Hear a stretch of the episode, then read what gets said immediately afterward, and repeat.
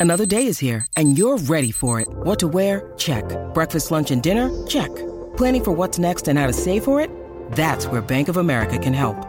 For your financial to-dos, Bank of America has experts ready to help get you closer to your goals.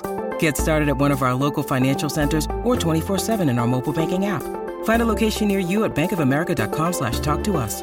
What would you like the power to do? Mobile banking requires downloading the app and is only available for select devices. Message and data rates may apply. Bank of America and a member FDIC.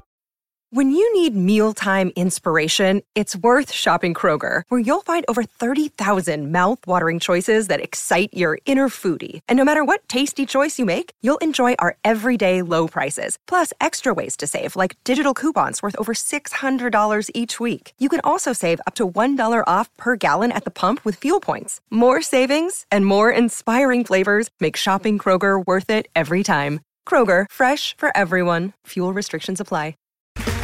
Okay, round two. Name something that's not boring. A laundry? Ooh, a book club. Computer solitaire, huh?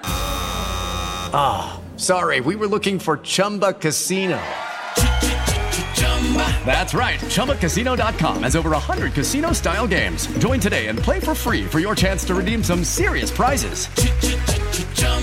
ChumbaCasino.com. No purchase necessary. Full prohibited by law. 18 plus terms and conditions apply. See website for details. Today's episode of the Terrace Scottish Football Podcast comes in association with Nutmeg, the Scottish football periodical. The subscription only quarterly publication is filled with top quality writers, great articles, and fascinating stories about the beautiful game in Scotland. Get your subscription at www.nutmegmagazine.co.uk.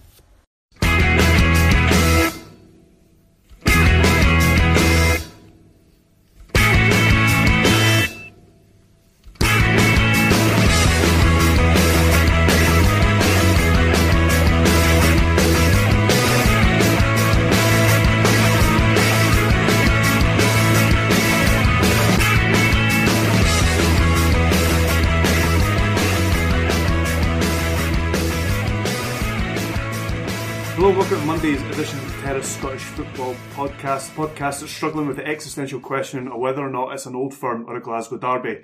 Joining me to ponder this moral quandary, I have Craig Anderson. Hello. And I also have Tom Watt. Hello.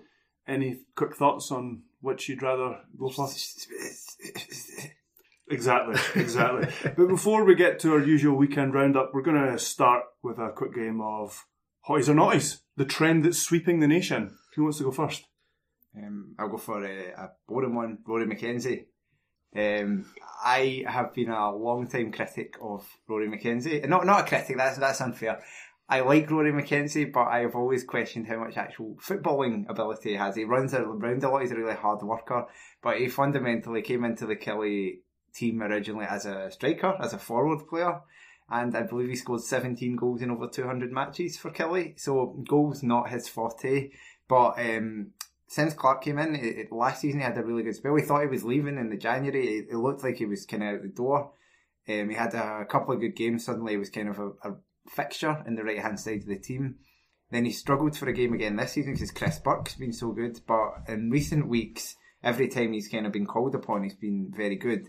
And on Saturday, he was fantastic. Okay, it was against Hamilton Accies, but he was just it was an incredible performance. He was very unlucky not to win the, the stadium man of the match. Um, Youssouf Mulumbu won that, He was also very good. But to the point, um, one I, I was kind of needing the toilet and I knew I was going to be rushing for the train. So a Hamilton Hamilton player went down with a head knock with about five minutes to go, and I thought I'm going to quickly run nip down to the toilet. And they announced that Mulumbu was man of the match. And as I was in there, the boy in the to- the boy in the toilet just started shouting why the fuck's McKenzie no got that? They're like nobody in particular. Um, and yeah, I, I, thought it's just a kind of um, reflection on how good he's been in recent weeks, and it'll be interesting now with um, big games coming up. Burke has been so good this season. Are they going to try and fit both of them into the team, or well, it can have to be a case of pick one from two? Probably still not good enough for the Scotland squad, though, which I no. saw somebody suggest. No, I know. I think. Uh, I think. Uh, I was very surprised when I looked him up to find out that Rory McKenzie's only twenty five, but um, he is not Scotland squad material. No. Tom, uh, Jim Goodwin again. I mean, he, for any number of any number of points this season, we could have said Jim Goodwin haughty, but I think um, a lot of the ladies would um, agree that he's a haughty. Silver also. Fox, just thinning Silver Fox, but uh, yeah, an absolute haughty. Um, and a, a massive win for them this weekend. Uh, like any kind of fool who decides to bet on championship football um, at the moment will know all too well. Um, they could have been five points adrift. Um, Alloa, um, but they beat Ross County. They kept a clean sheet for the first time in a number of weeks, um, and there's they're still hanging in there with. Uh, a, you know, nobody gave them kind of a prayer at the start of the season, and people thought that you know after ten games they're, they're still hanging in there. They don't seem to they don't they just don't seem to die. Um, they they can go for a couple of games and, and, and lose. They never seem to lose heavily. Uh, as we said right throughout the season, they, they just seem to be able to hang in on uh, there in games. And again, they they looked really organised and um, beat Ross County, who um, yeah, and in a week when um, Queen of the South and Partick Thistle both won. Weirdly, Falkirk drew and dropped down into ninth position. All the teams, all four teams at the bottom, had a really, really good week. Um, and we've now got this really strange situation where it's like the five teams at the top who are going for the the title or, and or playoffs, and the five teams at the bottom they're all in danger of, of getting relegated. And Alloa have kept touch with them. And, um, and yeah, I think I'm right in saying they play Falkirk this weekend, so that's a, a massive. Um, I'm pretty sure they've got Queens, Falkirk, and uh, Morton maybe in their next three or four So matches or something like that. So um, yeah, yeah, if they can just drag out a, probably a couple more wins out of those games, they- have a decent chance of um, of hanging around. definitely. Yeah, the worry is just that there's teams are uh, Are other teams at the bottom are picking up points. Yeah, Except Morton. Um, yes, Morton was going to be my naughty, but um, in the end, I decided to go for the Madeleine McCann documentary. I wanted to ask first of all, why is it eight hours long? Why the fuck is it eight, eight episodes long? It's also uh, it's eight. Um, it's I watched. I watched all of it, and as someone Me who, too, because who I started it. Well, so- I, as someone who like I, I I would not pretend to be any kind of like expert on the story, but I followed the story, and having watched eight hours of it, I've learned nothing. no further forward. I was just my memory was refreshed but from all the tabloid stuff that was happening at the time. The the documentary it, it seemed to bring nothing new. It didn't. Um, must cost a lot of money. as It well. didn't move the story on, uh, or the investigation on. Sorry, the story, the investigation on, uh, and it just seemed like uh, they were trying to cash in on this kind of this burst of true crime documentaries, and it was shit. I, I haven't watched it. Um, I probably won't. I, I'm not a Netflix person. I don't I just don't bother. I watch lots of shit on YouTube, and that does me. Um, but uh, I just know that the key words from Madeleine McCann's story, they're like. And I don't know the, the age that I was when I was growing up, like I remember I was about 14 or 15 when that happened. I can't remember how long ago was it? 2004. Yeah, that's what. Was it? Yeah, Maybe later than that. I went later. to. I went to. later I mean, but I went to Portugal this summer after it happened, quite nearby. Oh, how was all po- coincidental. Oh, I know. No, I was there. It was afterwards. My alibi's been checked, um, and uh, I just remember it all. But I remember all those keywords. I remember Arguido, Arguido. Um, Exactly. it was the, That's what I mean. uh, So it was just that that this documentary was full of those things where it was just remi- it was reminding you of all remember that things. thing. Yeah. Yeah, I mean, it, it seemed to have cost an awful lot of money to put together something that could have been done in ninety minutes, and you'd have been like, eh, right, oh yeah, yeah, that's that's that's great. But, I mean, even in the even in the build-up, there's some controversy about, about whether or not it, it was going to help or hinder any possible investigation. And I've never seen a documentary that doesn't fall down on either side Do- do or think- point any fingers or do anything. Do you think it was potentially like they had stuff that they weren't allowed to include? No. Or do you think, well, yeah, it was a footage of just included Nah, literally, just- literally everything they Nah. filmed? I mean, it, Just trying it's to make money. Incredibly high production values Okay, as well. okay. It looked great. Yeah, As that's much like as a I think a lot documentary of TV just now, right? Though missing it's, like, it's all sub, sorry, yeah, substance over, oh, sorry, style over substance. Uh, something else that costs a lot of money to put together and as pish as this Rangers team, and they were defeated two one by Celtic at the weekend. Now, um, I mean, I said that a bit flippantly. They were actually pretty good in this game, considering they went down to ten men for a lot of it. Um, sorry, they were down to ten men for a lot of it. Um, it was another late winner from Lennon's side, and all three of these Old Firm games have been decided by just a single goal. So, despite Rangers' modest points total, do these results, looking at them in isolation, uh, does it give any indication of how much closer Rangers have got to Celtic? Uh, they, they've got closer, I think, but it's more been Celtic coming in the opposite direction, to be honest. Um, Celtic team, that Celtic performance yesterday was a shadow of anything you saw in those games under um, under Rodgers. Even thinking back, okay, they, they lost it at Ibrox, which was a different game, but even thinking back to the first one at Celtic Park, it was a um, it was a narrow scoreline, but Celtic were thoroughly dominant throughout that game, and and likewise. Um, other ones last season, you know, there's five nils and five ones and all these sort of massive thumping scorelines. And Rangers were much more competitive with Celtic, but I think a lot of that was down to Celtic kind of they, they were very good for about 25 minutes and actually the, the red card killed their game as much as it did Rangers. Rangers are very, very used to playing with 10 men. When Well, I mean, if, if your centre forward's been sent off five times this season, then... But for this game as well, they it was very much like the game early in the season at Pittodrie when they went down to 10 men. Yeah. Um, rather, a lot of clubs at that point will go lone striker, two banks of four. Yeah. Um, Gerrard instead, when uh, the head's cut off his team when Morelos is sent off.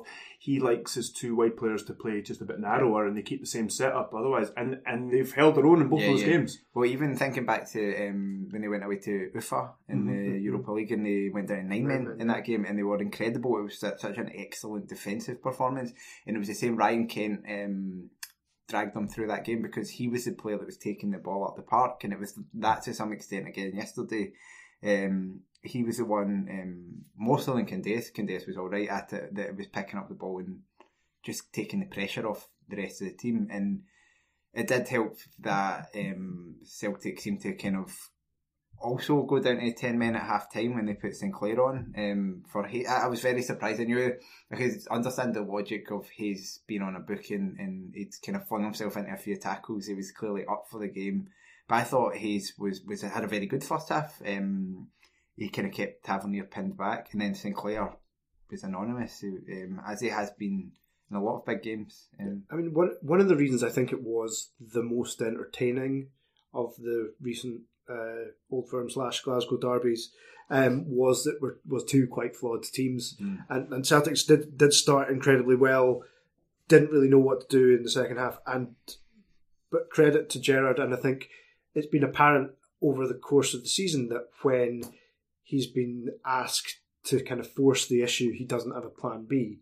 But they, he, he does seem to have a plan His B, plan when, there, when there's a bit of adversity, and they've had a plenty of opportunity to, to kind of face this adversity.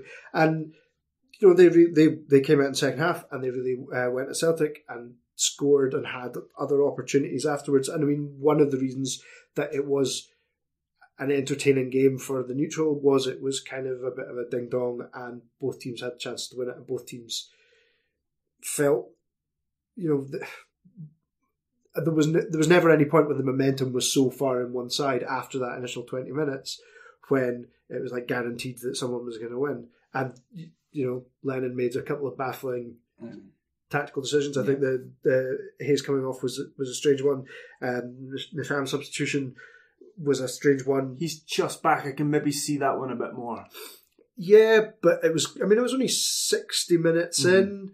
Um, wasn't enforced one, and then you know lose lose Tierney to um, an injury, and then um, uh, uh you know uh, then you're forced into another substitution and, and down to ten men, and that given that they'd engineered a red card and and a, a, kind of lopsided match from that point. It, it, Celtic had to overcome more adversity to win it than than they needed to. And they were poor in the second half, Celtic, um, up until when they needed to. Well, no, but they, they needed a goal. Even at that, it was a moment. It wasn't. It wasn't. It was something they created themselves. It was yeah. a very good transition because they pick up the ball in one, two, three passes, and it's it's a goal. But and it's a type of finish that Forrest has really improved on recently. That one touch to kill it, and then putting it in the bottom corner. I scored him, saw him score that goal quite a bit this season. Yeah, and and he, he's um, it, it, did it did baffle me that um, okay it was San Marino, but he was left out for Scotland in that game. Okay, he played poorly in the previous one, but that's the type of player that. For me, Forrest and um, Fraser every time they're fit should be the wingers for Scotland, and there shouldn't really be much question about that.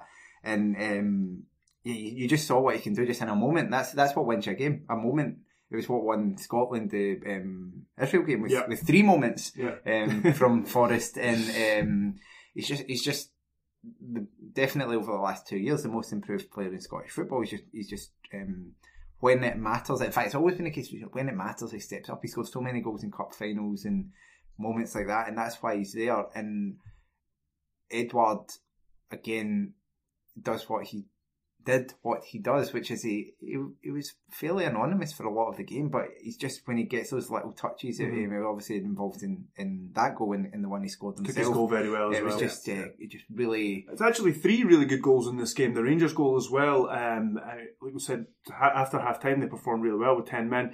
Kent uh, was a standout, took his goal really well, but not just the creating the space and the finish. That goal starts with McGregor clipping it out to Tavernier on the on the wing that they're under pressure from Celtic pressing them, and it was a really well taken goal. Yeah, and and um, I I just think uh, they are doing better in these games, Rangers, because yeah, the Gerrard is much better at being able to set up. It's not even set up his team defensively, but set up his team to be pretty organised. They've been organised in every game against Celtic um, in a way that Caixinha's team certainly were not. Um, Murty was hit and miss because he was a bit of a joke figure manager, not really a proper manager. Right, so we'll move on from this game, I guess. Then we'll rewind all the way back to Friday night, to the other live game of the weekend, and that was Livingston 1, Hibernian 2. Hibs temporarily moved above Hearts with the win. This was I mean, it was a terrible match for about 70 minutes. There was a chance really early on through Mallan, and then not much happened between then and uh, Slivka. Who it was a double sub. Uh, Mackie, Mackie, yeah. and Slivka. No, um, it was. Um, wasn't Mackie. It was no, Mackie's a left back. Um, we'll get it in a sec. Anyway, came on and they they changed the game in Hibs' favour. Um, almost instantly, Slivka has a burst and run that kind of wins that corner, and then Hibs go ahead through. Uh, Paul Hanlon. Yeah, and it was a really, really nice finish. Goal, yeah, yeah. I, I thought it was really interesting whether whether it was just a, a line that um, Heckingbottom came out with afterwards. Murray, was, Fraser Murray, sorry. whether it was a whether it was a line that, that, that, you know a manager comes out with afterwards and sort of retrospectively fits what happened and what he tried to do. But he said we wanted to make it more of a sort of scrappy running mm. game where we're trying to play more directly. We're trying to force it because what we were doing before. Just you know, the, the, for the best part of seventy minutes, nothing was nothing was coming off, um, and that was what happened. Uh, it, like I say, I'm not sure entirely whether that was just he got lucky with the substitutions, but he has seemed to be quite good at the, the, the tactical substitutions in the in the last couple of matches, um, and it, it did uh, open uh, open Livingston up. They did manage to find runners more often, and they managed to play almost a more direct game without playing more long balls, which, yeah, you know a good trick if you can do it. I think like Hibs have been. Um, I'm, I'm definitely very interested to watch um, Killie play them on Wednesday night. I'm definitely very interested to see what they offer because they turned up at Rugby Park the last time in absolute shambles and um, got got torn to shreds. Um, but since then, or not since then, since Heckingbottom came in, they've been very good. I've watched them a couple of times on the TV and thought, yeah, they've got a result, but they've really looked quite poor as a team. Um, against Rangers, they were they were battered for most of the game, but then got the goal the other night. They were I mean they, they weren't any worse than Livingston, but they normally any better for most of the game. And then it, um, they obviously got a couple of goals. It was it was a nice finish from Hanlon. Um, he's, he's not he scored a lot last season. He's not as far as I can remember scored as many this time around. Um, and then they maybe his first this it could it could well be. I think um, it might be.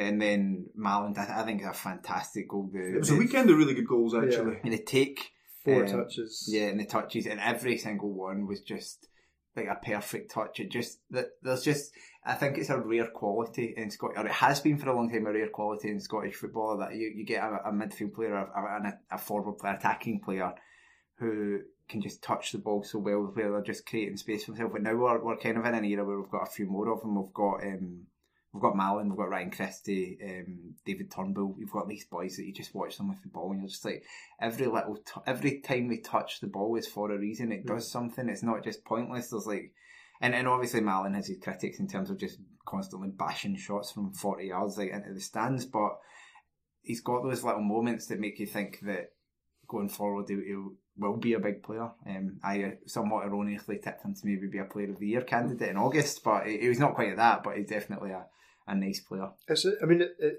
it's also interesting that like Hibs have you know they've, they've had a, a, storming run and they're all but guaranteed the top six place now. Whether it's unfair to suggest that that's because the kind of shackles are off and they've the, there was obviously a lot of doom and gloom there for a bit, and that's that's kind of passed.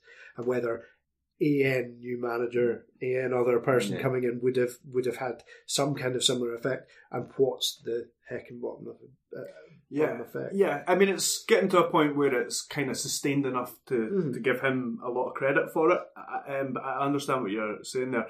Also, the results, Bar Rangers have all come against clubs in the bottom six, I believe, and they've, they've got a bit more. mo- Yes. Their next two matches are Kilmarnock and Hearts, Hearts, before yeah. the split, and then it's obviously the post-split uh, fixtures. So it'll be interesting to see how they get on between now uh, and the end of the season. For Livingston, um, Gary Holt said something curious after the game. He said it is, he criticises players for not heading their opponents' heads enough. That's uh, yeah. That's, Sounds like a, unique an tactic. instruction you would only get at Livingston. Yeah, Uh, learned that one in the army. They're, they for the first seventy minutes they kind of played Livi ball, which Hmm. was they were they stopped Hibs from doing what Hibs wanted to do and were, were fairly effective at it, even if they weren't doing anything themselves. They had a couple of decent chances. Um, Sibbald obviously had a really good chance, um, which he kind of shanked wide. But yeah, yeah, they probably when Hibs switched it up, they didn't respond to it. enough. They wouldn't respond to it aggressively enough, and and and I wonder if to some extent it's very hard when your season is more or less finished to keep going at the same intensity that they've been going at because it's like they've always for the last two and a half years had something to go for. They mm-hmm. they had you know they wanted to win League One, they wanted to get promoted, they had the playoff, they wanted to prove themselves in the top flight. They've now proved themselves, and it's kind of like okay, what what are we here for now for the rest of this season? Obviously, Gallagher is uh, like seemingly off to Motherwell. Um, Halkett's uh, signed for Hearts today. That leaves a massive glaring hole for them. That's going to be their summer. It's going to be how do we find two centre halves that can come in and play the way they do. Um, they're not going to be able to on the budget they have, so they're going to have to take punts. They're going to be looking at the lower leagues in Europe. They've already they already they obviously bought in um, Henk van Schaik. And Lyndon Dykes. And, uh, yeah, so but he's not a centre half. But Oh, sorry, I thought we were just talking about Uh, but no, players he they've is, got he is, yeah, and he, will I think he'll season. be a good signing. But um, the boy Van Schaik's been out, out, on loan. Who knows if he's any good? But Martin, I that's that's the type of um, signings they're going to be making, and it will be very interesting to see what happens. Another two clubs who are probably going to be rebuilding their squads come the summer, but they just don't know in which division yet. Are St Mirren and Dundee. St Mirren came out of Saturday's match with a 2 1 victory. It was, it was a good game, this, um, and it bodes well, I think, for the bottom six fixtures. Um, that's two draws and two wins in the last six for St Mirren, and it seems like the progress has been slow, but um, they may just be kind of coming to form at the, the right time. Yeah, and I mean, it was it was good that both teams went for it. I mean, a couple of the, the matches this season between the two of them have been pretty cagey, um, and you could imagine that this one might have been as well. I mean, we've been talking about this game for probably about twenty four seconds, which was the amount of time that it took from for St Mirren to concede the opening goal from their own kickoff. Yeah. which you you must have just thought like Koenig being like, right, first twenty minutes, keep it tight, don't do anything stupid people have not even sat down. This is the big one, you know, this is the season defining moment. And uh, from your own kickoff, you can see it after 24, minute- 24 seconds. Um, But in saying that, the St of a couple of months ago would not have come no, back from that. and they did, they dug in, they got an equaliser um, pretty quickly. Um, Danny Mullen, who seems to only score against uh, against Dundee, has only scored against Dundee. Yeah, season. three league goals this season. One other than the cup against uh, Spartans or something. But yeah, three league goals this season, all against Dundee. And Can we I just believe the that, Terrace um, Curse striking again. Is that correct? Was it somebody on one of the last? Oh last yeah, shows? that, that was me. Yes, uh, I was going to say um, just a, a reminder that St Mirren drew with Spartans uh, at the start of the season, just worth worth throwing in. Um, but the uh, I'm not going to be wrong on that, but I think they did. Um, they, they definitely drew a bunch of uh, Challenge Cup games against nobody's. Um, I could be wrong, but they they drew with maybe it was Queens Park they drew with, but nonetheless. Um, to continue that story, yes, I did. Um, I did say that Danny Mullen had left Livingston. I was talking about I players. think you said one of the few Livingston. who hadn't gone on. Uh, And then, then um, yeah, he hadn't done very well, which he hasn't because he's only scored three goals this season, um, all against the worst team in the league. But um, if his team aren't the worst, um, but yeah, you, you, you can tell he's a good player. He's a very, I think he'll be a, a very good championship player. In, in when he's playing against championship opposition, he scores goals, which is what happened on Saturday. um, and uh, my highlight of the game was Brad Lyon's celebration, um, doing doing a kind of specky gesture, which I thought was very good because he he obviously um, knew what he was doing when he um, got. I assume when he got his photo taken with his specs. He on. knows it's coming. Yeah, he knows that's it. I mean, yeah, uh, anything that makes you different, um, folk are going to. And so the fact that obviously the fans were making making fun of him a bit, and he was able to kind of take it um, lightly, I thought was really good in it, and it looked like he had a very good game as well. Um, he's a player who has been in. You can't tell if he's good or not. I like all of those St Mirren players that they brought in recently, um, because they're they're kind of been thrown into a big pile of shit. Like, how do you? How I'm do still you? trying to work out. No, no, wait. That's for the Patreon. I'll save that for the Yeah. Patreon. yeah, and please pay your money, or else you are not getting Craig Cairns red hot content. Hit red, red hot St content. cliffhanger. Um, yeah, I mean, it, it, like you, you touched on, I think the St Mirren of a few months back would have folded. It did actually look like, certainly from the highlights, Dundee still made plenty of chances, uh, and until until St Mirren scored again, then it looked like it, you know that kind of killed the game off. Um, two, I mean, two two bad teams, but credit to St Mirren for for being a bit more gutsy about it and looking like they had a bit more about them. Um, especially they, they look like they were getting wide. They look like they look like their January business seems to have paid off. They had a good few chances, um, other than uh, you know, Simeon Jackson was scored and was, it was offside. So you know they they they deserved their win and they've given themselves a chance when it looked like they I think it's, it it's over a third of their points have come against Dundee. They've got 20 points and they've got seven of them If against that's your main That's- relegation Well, rival, Yeah, that's what you exactly. need to That do, might right? keep you I up. mean, The other the other staggering St Mirren stat I um, heard the other day. So St Mirren have won fifty seven matches in the last five years. Thirty of those were under Jack Ross. There you go. Damn it. And yeah, so Dundee though, not even the return of Admiral Nelson could uh, save them despite them even going up within 24 seconds. As He we've created a mentioned. very good chance at 1 0 was about to say for, he- him- for himself. for himself. He was still their best attacking threat and he had their best chance in the second half, which was a routine save from Hladky in the end. But yeah, that kind of looping shot that he had. But I I think the main He loved a punch during that entire game. He, there was a couple of like standard looking saves that he went with two fifths. I was a big fan of. Very European, Very Ve- European. very Very- European. Paliuka. But the um, but the the main worry for Dundee here, and I know it's not new to say this, but their defending was just horrific. The um, second goal, especially, um, they just I think it's Robson who's opened the scoring. He just lets Lyons run off him into the box, he um, I think he just he's, he's just given responsibility to the defenders. But the two centre halves are already already marking a player each. There's no pressure on the cross, and then there's two free headers in the in the box, and it's a goal. And it's just and you're fighting to stay in the division, that kind of stuff's criminal. I just would like to add, um, I've done some fact checking. Mirren did indeed draw with Spartans and with Queen's Park. So, what a team. And they were all getting really happy. They were all getting really excited when the uh, drew with Kilmarnock. Drew remember? nil nil. There's a, there's a um, St Mirren post on Pie and Bovril, which is something along the lines of um, Kel- Colin Kelly, a- maybe a busted flush, or the, no, the bubble, the bubble had burst at Killie, and how St Mirren had nothing to fear. And I believe Killie have got almost three times as many points. Yeah, and um, it seems that Kilmarnock didn't get the memo about every game finishing 2 1 this weekend, and they went out and humped Hamilton by five goals to nil. Killie are now up to third after Aberdeen's defeat, which we'll come to, and they did so again, missing another couple of key players, um, which seems to have plagued them uh, most of this year.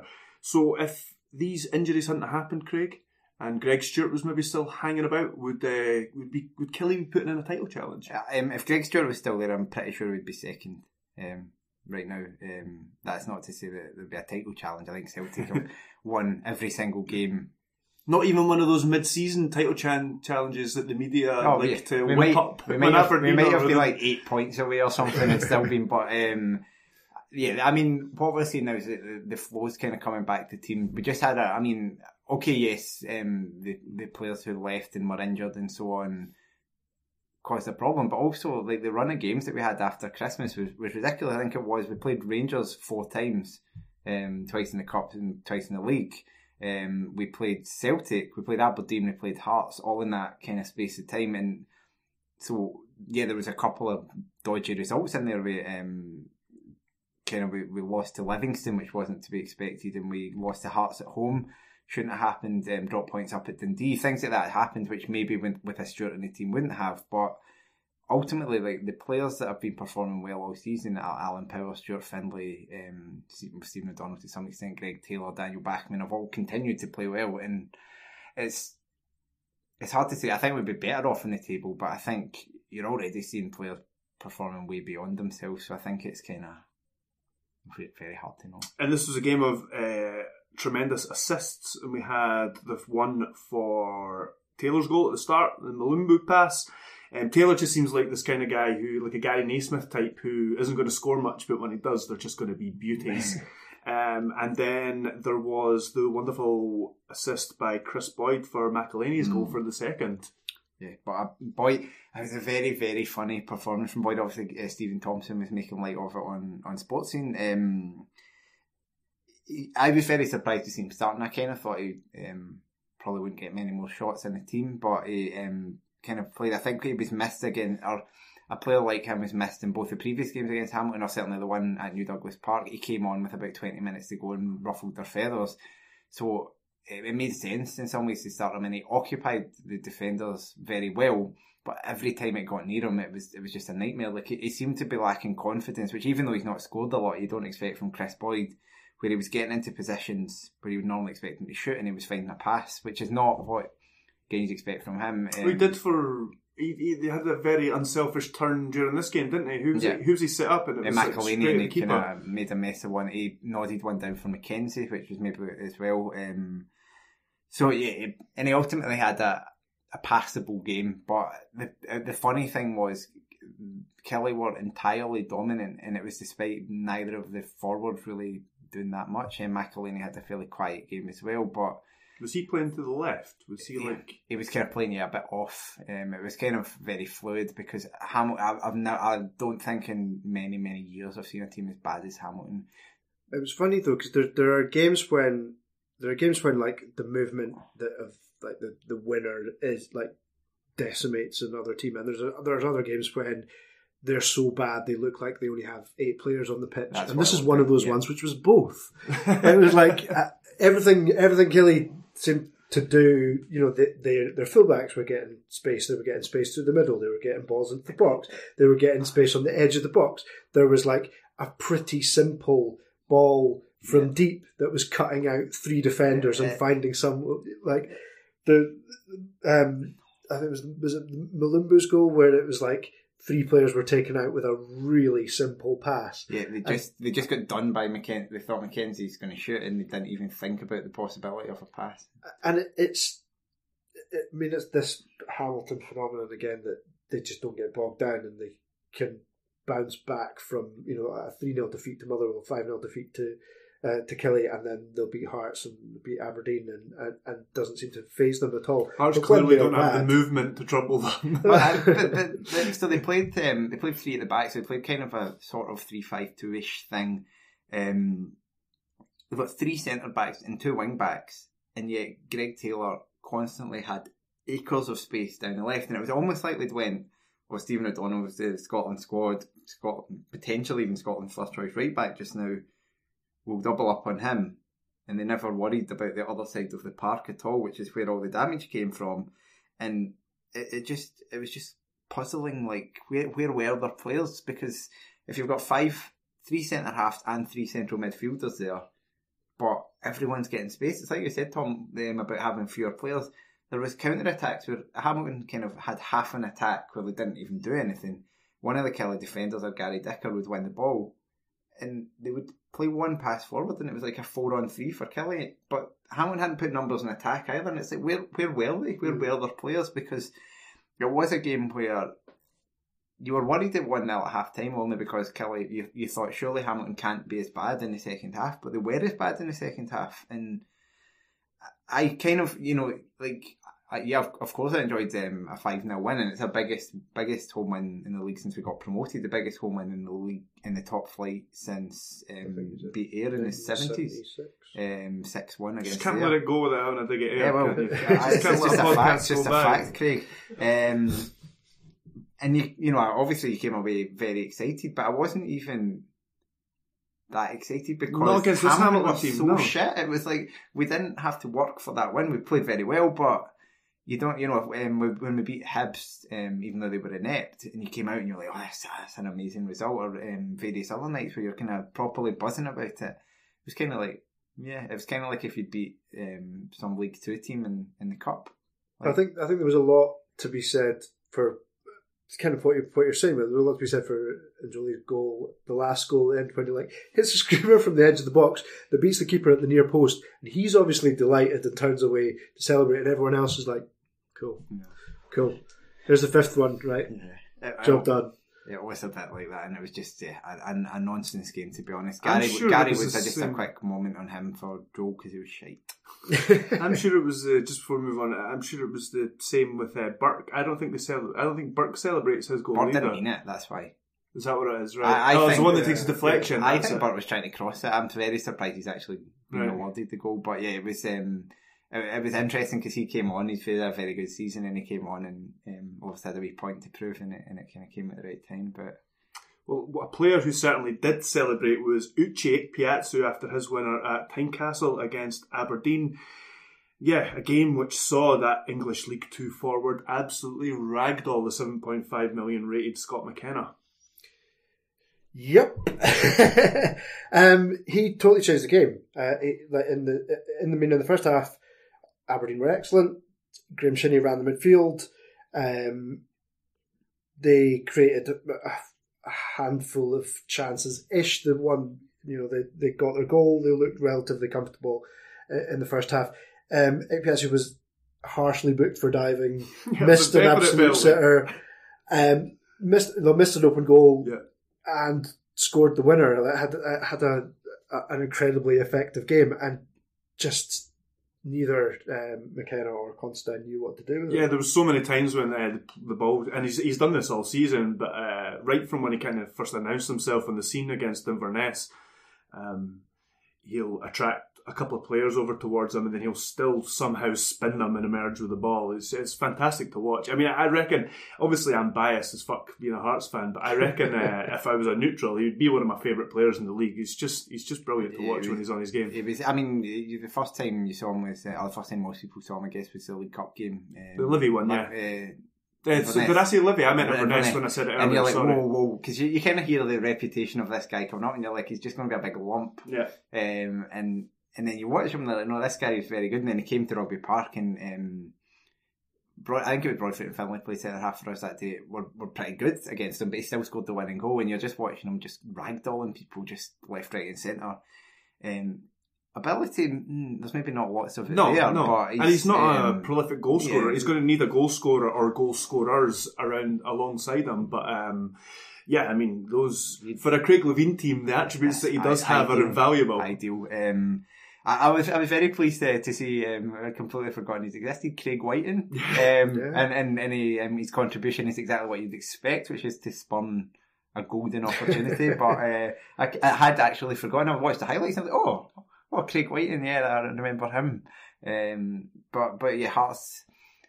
I think it was a big performance and a big game for them. Although Hearts have been doing not terribly of late, they've obviously kind of stumbled a wee bit. Um, they only just got past um, Partick Thistle in the cup. They've had little moments here and there. Uh, obviously lost to Hamilton. Shit fested it to uh, win against Dundee one 0 Um, and so the um, with a big cup semi final coming up, that it was important for them to get um, to get a win and a big win. and just a tough run of fixtures in Yeah, general. Hibs Because next weekend and, and Rangers. I mean, they're, they're, I I suspect most Hearts fans have written off Rangers as you have. but Craig, but- Rangers, Hibs in the top six. I mean, like I say, Yeah, uh, they've got they've got eight apart from Inverness in the cup. They've got seven big games coming up. mhm, mhm. I mean, and they're it, the the Aberdeen Hearts. That's not to say that the Scottish Cup semi final is not a big game.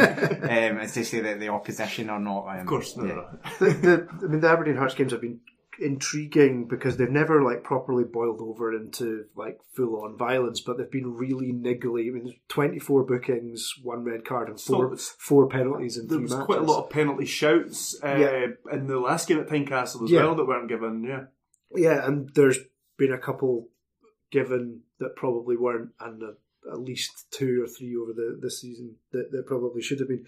Um, so they're they're kind of niggly, combative games, and um, yeah, it it was. I, I haven't seen a, a, a more like I mean Aberdeen a little bit.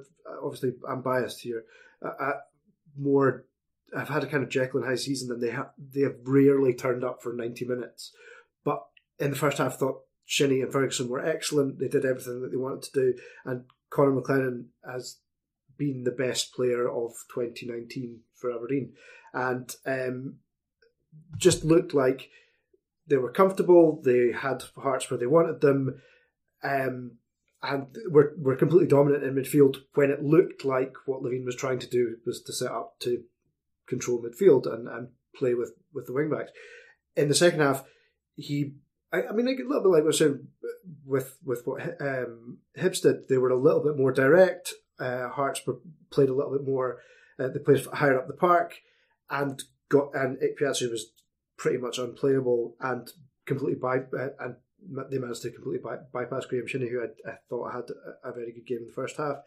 Um, but yeah, it's nicely opened up the entire league from second to sixth. yeah. Hibs' form has taken them in with a shout. Yeah, so you you, you wouldn't be surprised if any of those four teams, uh, whatever combination it'll finish uh, from third to sixth, you wouldn't be you wouldn't be surprised. I would say. Yeah, I mean, and I, I, again, just if there's anything that will um, encompass the frustrations of uh, Aberdeen supporters, such as myself at the moment, it was with three minutes to go, needing a goal to take on uh, Devlin for McLennan when uh, Campbell and May are sitting on the bench. It was bizarre. It's not something that McInnes has done. I mean, you, you, you No. do have managers who have done that in the past. It's been a common thing. You don't really see it as much anymore. Uh, Levein used to do it a lot. I mean, Levein used He to to start start them, with yeah. a centre Yeah. half up front sometimes. I remember Csaba László used to do it for Hearts, but that was more because he didn't have any forwards or he had Christian Nadé. Um, but I've, n- I don't think I've seen McInnes just throw the kitchen sink It, at it it like seems to before. be um, Hearts seem to bring it out of folks. I'm sure um, Killie put Kirk Broadfoot at centre Gaslighting, forward. Um, is that what you're saying? no, no, I think, I think it's the type of team that Hearts are. Like the the way that the, the way that teams think they, they th- you think you can get something against them is to kind of match them physically. So you put a big centre half in there. To, if you don't have a big striker, which which Aberdeen apart from Cosgrove don't really have another one, put someone up there and um, you know just mess them about. Just someone to cause a bit of chaos. Um, in there, and that it's kind of like the idea of when you put a goalkeeper. Um, you know, when you, your goalkeeper comes up from a corner, it's not corner, yeah. because you think the goalkeeper's going to score or anything. It's just or when you're Stuart Pearson, you just stick him yeah, on up bring front. him on literally as a striker. It's just because yeah, he's just going to um, cause havoc, and that's that's what bringing us in. And it's it, it does it, it can work occasionally when when it's um, a um, team with a fifty thousand seater stadium doing it in a Scottish Cup quarter final against Albion Rovers. That might be slightly different, but I think it I think it can be a useful tactic at times. Yeah, I mean, if you're playing percentage football, by that point you're just, you know what I mean, you're just kind of knocking it up and hoping you get a scrap. Sticking a centre half up there increases that percent. That min- you know what I mean, the, the small chances that you have, it increases it slightly. So I, I would like to um, just uh, you'd mentioned the, the uh, terrace cuss. There's also a, a view from the terrace cuss being put on uh, Andrew Considine. The secret sauce from his performance on Saturday was uh, diarrhea. Um, it was fucking terrible. Both goals. Considine he might have had a good game. I don't know, but both No. goals he sold the jerseys. No. McKenna obviously took the most of the flack for the second goal quite rightly because it, it was a terrible misjudgment not to try and put his could foot through it. Yeah. his, he could take a touch with that with Yeah. his thigh or something Just and then just lump through it or matter, something. But um, but Considine's mistake was what got them into that position in the first place. So um, yeah, it wasn't a um, it wasn't a good week. It was even a good And it's a good it's a good scientific experiment as well because he's actually been very good Yeah. until this weekend. Um, yeah. We- We've got uh, one game to finish up on, and that was Motherwell 3, St Johnstone nil. St Johnstone missing yet another penalty. That's um, two from seven, I believe, they've scored this season, and that includes missing two in the one match. Uh, and this one was Liam Craig, who used to be a very uh, dependable. Liam Craig once scored a hat trick for Hibs, which I think included maybe a couple of penalties. Right. Um, 21 penalties in his career. I have just remembered the one that he missed at Tynecastle actually, but um, at nil nil. But um, for Hibs, but I, I do remember him certainly as a St Johnstone player being quite a dependable uh, penalty, Yeah, I mean, penalty taker. a regular penalty taker at, at, at a number of clubs. Um, but it's obvious. I mean, he's missed two this season, but Matty Kennedy's missed, Tony Watt's missed, Danny Swanson's missed. I mean, to some extent, it's overstated because in only in a couple of those games were they like really pivotal penalties that could have changed the course of the, the, the season. On on one hand, on the other hand, you've missed five of your seven penalties this season, uh, that's the point. and that's criminal. That's the point. You just get one of your centre halves to run up Get and your bowl goalie to yeah, take it. Big Zander Clark would put his foot through the ball like Kevin Pressman style, top bin. Um, but you just need, you just do need a um, someone at that stage when you're just constantly missing them. Anyone to just put their hand up and go, "I'm just going to wallop, please." And you, yeah. you could almost feel that you could see watching the highlights again. Like I, I'm not a big fan of run ups that start outside the box. I don't, don't know why that always makes me nervous about it. But you could see Liam Craig looked like you, you could see where he was trying to put it um, in the run up, and it was I. He got a lot of criticism for it being a bad penalty. I don't think it was a particularly terrible penalty. I think it was a pretty good save, but he did know exactly where he was going to put it.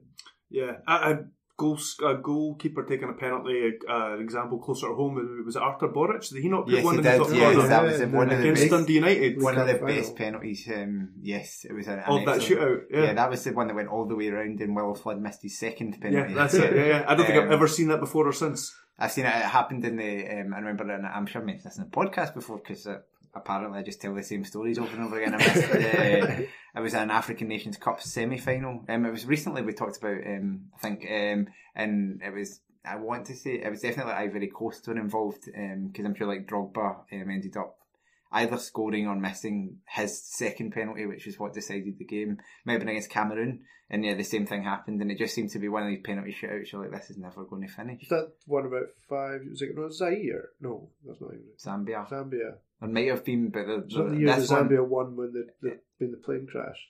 it, it could have been. There's, there's been a lot of. Uh, I Yeah, think the like African Nations Cup is a headline of. It seems to be a place where you get good penalty shootouts, but. Yeah, but we, but in a serious point, you, at that point, it doesn't matter how because you've you've given the list of all the guys that have missed them. It doesn't matter how good you are as a player at that point. It's about bottle and just pick the guy that, that wants to put his foot through it. And if you if you if you miss a penalty by smashing it into the goalkeeper or, or hitting the post or something at full force, fair enough. But these kind of a lot of the those ones that they've missed have been kind of slightly powder puff efforts and If you're if you are missing, you know, if you've missed five of your seven penalties and you get an eighth penalty of the season, it's a thing. Like whoever's taking that Yeah, no, penalty, yeah, it's a thing. You know, now this one counts. You know, this is like Stuart Pearson, Euro ninety six. You need to score this, even if you're four 0 up. You need to score this to make a point that you're not psychologically weak because it's you would like you'd hate to be in the St Johnstone dressing room anyway when they don't win. And at the moment, they're not winning and they're playing Yeah, badly.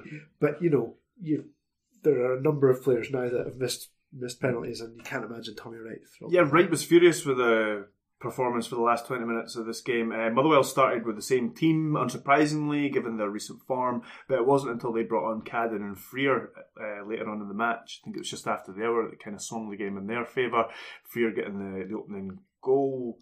Uh, was it got the opening goal? Yeah, it yeah, was. it was. Yeah, yeah. With uh, Charlie Dunne playing the best passes Yeah. ever played in his career. It would think. have been better for him if it had also been Brexit Day, but it wasn't. So it was, uh, it was only it was only half happy Elliott Frear. Um, but yeah, no, it, it it was Dunne who kind of marauded through and um, and kind of set it, It was a up. bad first touch. I think he was lucky there was no midfield in front of him because it, he took a really heavy first touch. But fair play, to him. he picked a good pass after that. And, uh, it was a Um, well worked goal. I think Frear is one that um, we've all kind of talked about at times. He definitely has ability, and he's been a bit unlucky that um, they obviously for a long time they weren't playing with wingers, and He he, was was, used as a he was wing-back. yeah, and it, was either a wing back or he was an an impact sub. And one of his worst attributes is that he's he's not the bravest player. Yeah. He's not the strongest and not the bravest. Um, and then as soon as they switched to wingers, unfortunately, um, Hastie and Aribe have been playing pretty Yeah. well, so he's not had many Mhm. chances. But I feel like when he has come on and had chances, he's actually taken them, and so it'll be interesting. I assume there'll be one that would be out the door, but now whether they might Mhm. be in, given that Hastie's likely to be away and Ar- Aribe's only on loan, um, whether they will think about keeping him on. And Cadden uh, looks like he might be away by the end of the season, but through his choice rather than uh, Motherwell's. And he, similarly, although he's kind of coming back from injury, he must have been um, desperate to get back into this Motherwell team, Mm. which has changed so much since he uh, used to play for them. Yeah, it's a team that suits him much better. Like he, he been shunted out, as, as you said, Frear shunted to wing back. He was like playing right back and playing mid wide midfield. And I think Cadden's best position is like in the middle of the park, just doing a lot of running. Obviously, Campbell does something quite similar, but I think they're slightly different type of players. Like Campbell's a bit more aggressive and, and maybe a bit less cultured, and Cadden's got a wee bit more ability and probably a, a, harder um, runner. But they're both really nice players in that middle of the park. But as you say, they- they're probably not going to get the best out of him in this system because he'll, he'll be um, likely away somewhere in the summer. Um, but I, again, I think Turnbull just uh, he's just a golden player for me. You just watch him, you're like, he's just so good. Yeah, I know. I, I maybe he's kind of stolen a few of the headlines because he's kind of maybe more direct and powerful and stuff. But Yeah, but Turnbull was dragging this Motherwell team through fixtures before Hastie was Yeah. in the starting lineup. I mean, Turnbull was the one that came into this team first, before yeah. the others. Yeah, and he's he's um just uh, every touch, every little bit. It's just it's a sort of play that I don't know. Um, you can you can imagine seeing like a twenty five minute YouTube compilation of all these touches in a match with some like kind of mediocre classical music played over the top, like you know, like you get from like Yugoslavian players from the nineteen eighties for the. I, I, I'm sure everyone's seen them on YouTube, but you, you get like Sinisa Mihailovic's touches and he's like just strolling about the park, or Vladimir Jugovic for Sampdoria against Genoa. Um, you can imagine David Turnbull compilations like that, and I, for one, will be watching. Uh, just before we finish, unless somebody else has got something to add after this, I just wanted to say Sean Goss. He's now played seven times for St Johnstone. They've lost six of them and drawn one. Um, they've won one game since they arrived and he didn't play in it. Is this like St Johnstone? uh, Should should we be blaming Sean Goss, or is it is he is he in a team that he doesn't he isn't suited to, or am I being really harsh on the guy? Well, it's hard to tell because, as you say, they've only actually won one game when he's not been in the team as well. It's not There's entirely. been two games he hasn't played since he came to the Yeah. club, and they've won one and lost one. Yeah, it's.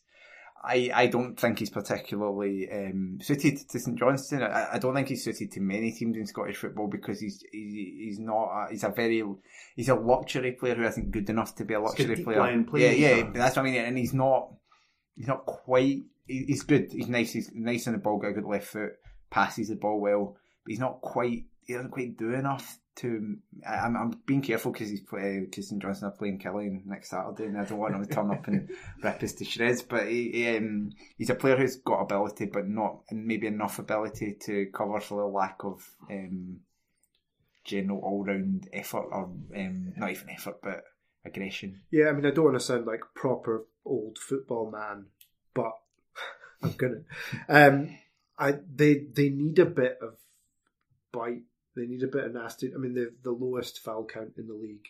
They've got the, the lowest number of bookings, and obviously those are good things. But it's also indicative of a team that sometimes needs to roll up their sleeves and just and have a bit more about them in the centre of the park. And they've got a lot of good ball playing footballers this season more than arguably ever. But there's not an awful lot of grit in there, and I think he's kind of prop emblematic of that. Um, in that, I'm sure he'll score amazing goals on the training ground, um, but hasn't quite managed to fit in. Right, we'll just we'll leave it there then, guys. Um, if you listeners want to get in touch, you can get us at all the usual channels. Be sure to watch the um, TV show that's adapted from this podcast again on um, Friday at 11 and we're going to go and record the Patreon content at the moment. And if you haven't already, you should sign up for that. There's been lots of great stuff going up. There's been Scottish Football Lives, um, where we've gone along and spoken to fans at uh, Dundee United, Montrose, Hibs, Hamilton uh, on match days. There's a Darren McGregor interview. First two parts have been up. The third part's due to go up soon. There's. A very funny um, ranking of all of Dundee United's transfer business um, under the kind of uh, McNamara and uh, then latterly um, I think Mixu was included in that. Um, very funny with, with Alistair Heather um, who is um, kind of exasperated throughout. Yeah. Um, as as you would be with some of the shite that they've signed. And with uh, Fowler and Gary Cocker's choices, how Yes. where they've ranked certain players. So yeah, there's that, and there's much more going on. There's like Dundee United specific podcast, Rangers specific podcast, top twelve goalkeepers in the lower leagues, all those kind of stuff. So um, yeah, go and check check that out if you aren't already. And all that's left for us to do is to say bye. Right. Bye. Sports Social Podcast Network. Lucky Land Casino asking people what's the weirdest place you've gotten lucky? Lucky? In line at the deli, I guess? Aha, in my dentist's office. More than once, actually. Do I have to say? Yes, you do. In the car before my kids' PTA meeting. Really? Yes. Excuse me, what's the weirdest place you've gotten lucky? I never win and tell. Well, there you have it. You can get lucky anywhere playing at LuckyLandSlots.com. Play for free right now. Are you feeling lucky? No purchase necessary. Void where prohibited by law. 18 plus. Terms and conditions apply. See website for details.